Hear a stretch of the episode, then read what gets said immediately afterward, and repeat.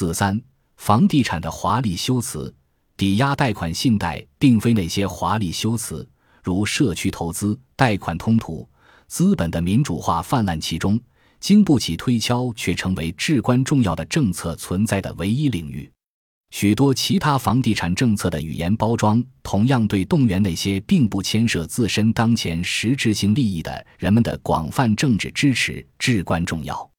以土地使用限制为例，如果仅仅单纯的称之为土地使用限制，就像学者们在房地产的学术研究中使用的那样，那么它显然无法唤起太多共鸣。但是，一旦进行语言包装，例如为保护环境而设立。空地保护法为子孙后代谋利而保留农田，防止城市随意扩张，保护历史遗迹等，这些限制住建房屋的辞藻所携带的理想主义的光芒，无疑能够吸引那些没有个人利益纠葛其中，因而也没有动机去详细盘查光芒背后枝末细节的广大群众的支持。尽管媒体和政坛喧嚣叫嚷着表示对少数种族可能受到来自抵押贷款借款人的伤害。却显然很少提及少数种族在这些亮丽言辞包装的房地产限制令下所受到的实际影响。例如，在全国范围内建造限制严厉、房价冲天的特定社区，对黑人的打击尤其巨大。即便这些社区已然在政策上开明慷慨，并十分关注少数种族、穷人和儿童。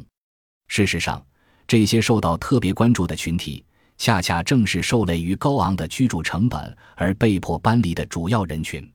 以圣地亚哥为例，自1970年以来，黑人的人口数量锐减半数，甚至在更短的时间内，例如1990至2000年，人口普查的数据仍然显示，加利福尼亚州四个地区——洛杉矶、圣马特奥、阿拉米达以及旧金山——黑人人口数量均减少过万。尽管四个地方同期总人口数都有所增加。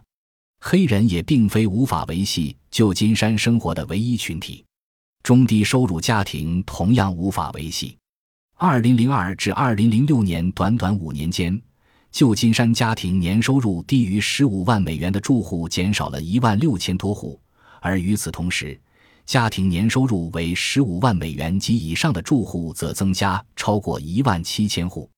至于儿童，在加利福尼亚州沿海的许多社区内。无数学校被迫关闭，原因是许多有孩子的家庭由于高昂的居住成本而不得不搬离社区。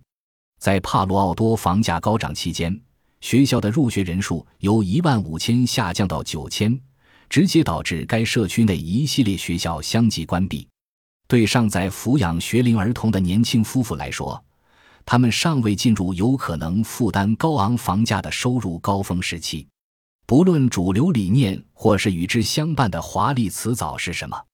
也无论人们说了或是打算说些什么，与人们的实际行动造成的后果相比，统统无足轻重。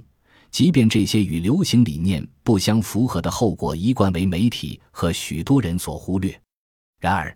不管这些无关紧要的华丽辞藻如何偏离事实。政治性的花言巧语都无疑在炮制导致房地产灾难的各项政策的过程中扮演了主要的角色。